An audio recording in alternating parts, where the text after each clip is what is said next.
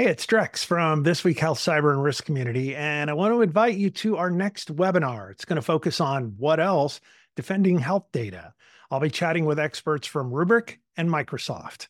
Register right now at thisweekhealth.com slash Rubrik webinar. That's all one string, R-U-B-R-I-K webinar, thisweekhealth.com slash Rubrik webinar. See you online soon. Today in Health IT, the last in our people and HR trends as we look towards 2023 and try to develop our I believe statements so that we are ready for what comes at us in 2023. My name is Bill Russell. I'm a former CIO for a 16 hospital system and creator of This Week Health, a set of channels dedicated to keeping health IT staff current and engaged. We want to thank our show sponsors who are investing in developing the next generation of health leaders Gordian Dynamics, Quil Health, Tausight, Nuance, Canon Medical, and Current Health. Check them out at thisweekhealth.com slash today. All right. I'm writing out my I believe statements for 2023. I'm taking you through the process. And uh, if you haven't heard me talk about this, I do an entire Today show on this concept. I think I did it in January of this year. The bottom line is we all have beliefs which drive our behaviors and our actions. And I actually take the time to write mine out and revisit them throughout the year to make sure I understand why I'm making the decisions I'm making. All right. So we started looking at HR and people trends. We took a look at this report from the Academy to Innovate HR. We chose this one because we looked at the 2022 trends and I agreed with most of them. And I think many of them are still going on.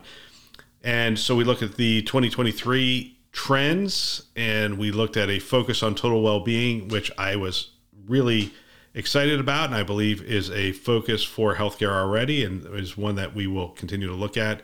Managing workforce ecosystems i believe is a 2022 trend but is uh, worth looking at but not as strongly. Redefining remote and hybrid work strategies again i think is a 2022 strategy that continues. So i think both of those are not really forward leaning as much as looking back.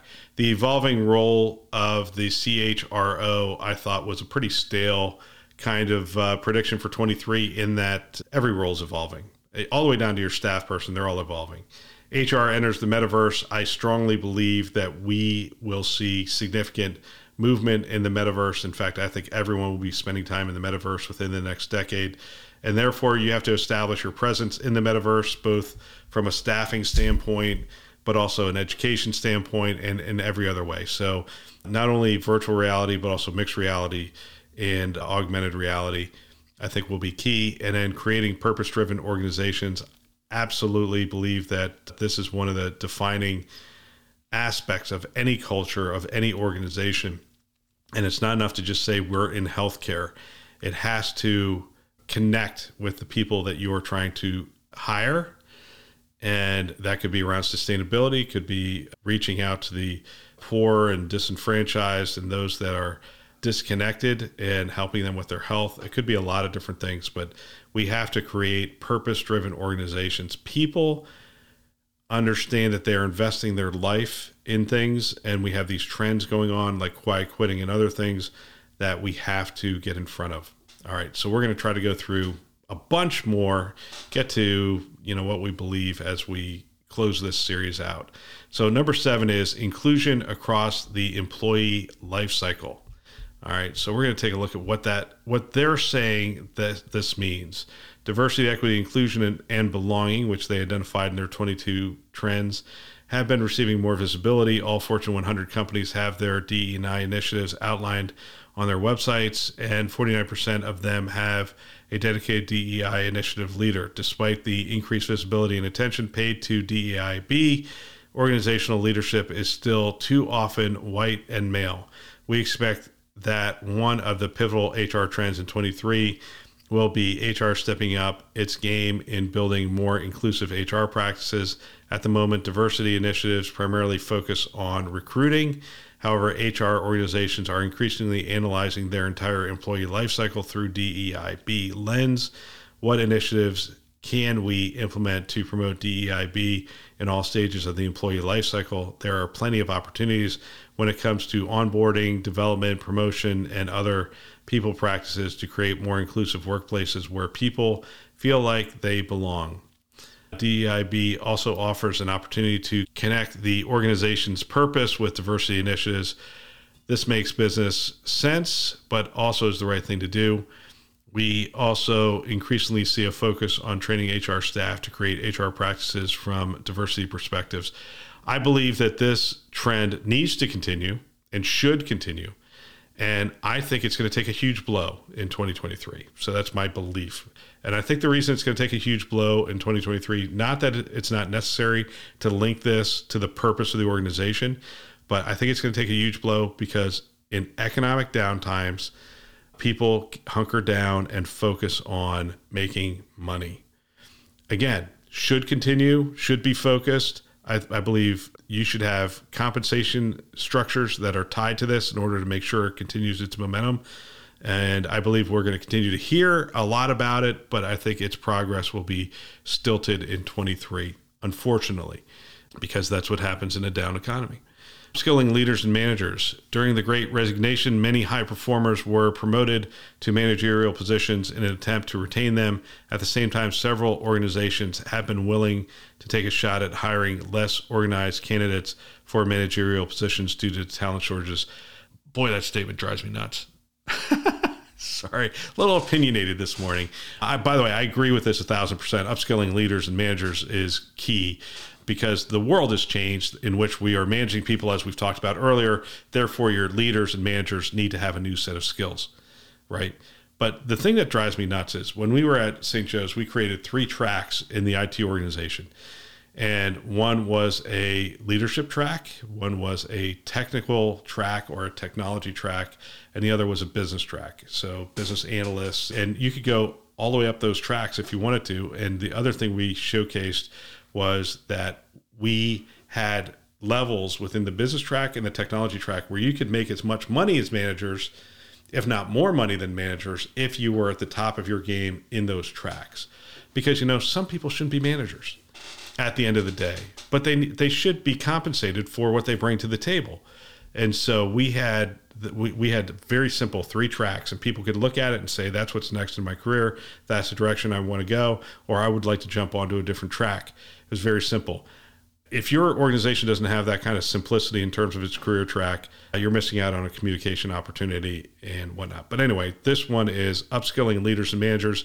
Absolutely needs to happen. We're in a changing world increased investment in deskless workers. Sure, 2022 trend, actually 2021 trend, because we have more and more deskless workers. Uh, the rise of algorithmic HR. So more and more HR is being done with analytics, and we need to continue to utilize analytics in every aspect of our business, and that includes HR, especially as people are remote and working remotely. And then finally, reshaping the workplace learning. 2023 also is a year in which HR will reinvent employee development strategies and bring learning into the day to day work. Amid the great resignation and the great reshuffle, lack of career development and advancement is the top reason for quitting a job, according to a McKinsey report. And while 87% of organizations know they have a skills gap, or will have one within the next few years, only 40% of employees say their company is upskilling. Closing the skill gap is one of the critical ways for HR to make a difference in their organization. However, doing this well requires initiatives and reinvention of old learning approaches. This is an interesting one. I'm going to agree with the concept reshaping the workplace learning, getting more day to day. And I think we're going to be tasked, especially in IT, and within HR of bringing on these contract workers and bringing them up to speed more quickly. I think that's already happening, right? So we need to take these contract nurses, contract employees, and make them available to the workplace quicker and make them more productive more quickly. Absolutely is going to happen.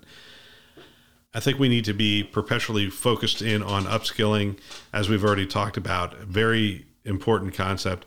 I don't think we need to be overly dramatic and focused in on retention. To be honest, I think there's a there's a healthy thing that happens when you bring new employees into an organization. You get new thoughts, new ideas, and I think it's an exciting time when you bring new employees in. So it's not the worst thing in the world. I, I would always keep an eye on that number. I mean, you don't want it to get out of whack, but it's not the end of the world when somebody leaves and a new person comes in because you, you get, you know, just new thinking, new ideas, a, a new energy when a new employee comes in. So, not the worst in the world. All right. In the last three minutes, I'm going to give you just having gone through this report, just some of the I believe statements that I have right out of the chute here. One, I believe we are absolutely going to be focused in on total well being of our staff mental, physical, financial. We need to understand them on an individual basis, what motivates them. And that is going to be key in 2023. I believe organizations are going to continue to face headwinds as they try to bring employees back to the office, and they're going to face a disadvantage. And we are going to have to figure this out the remote and hybrid work strategies. So I don't think this is a new trend for 23, but I think it's going to continue. We need to figure out what roles need to be on site and which ones can be remote and be able to live in that world of remote and hybrid. I believe in the next decade, we're going to see businesses across the board be in the metaverse and and all that that entails. And that doesn't mean Meta's vision of the metaverse. It just means utilizing virtual reality, augmented reality, and mixed reality. I think that's going to happen in the next decade. 2023 will be sort of the 22, 23 will be the time in which we start toying around with it. It's going to be a toy. It's going to be interesting. It's there's there's no killer use case except education. Education is a killer use case at this point. But I think 23 will be one of those years that we all all get introduced to it and look at it and go, "Oh, this could be a little different than I thought." Purpose driven organizations. I believe purpose driven organizations will have a competitive advantage going into 23 if they didn't already in 22 and 21. And we've had this competitive advantage in healthcare for years because we would say we do more than just sell widgets. We help people, we care for people. Now, what we have is a trust and credibility gap that's starting to form because we are causing the most bankruptcies of any industry.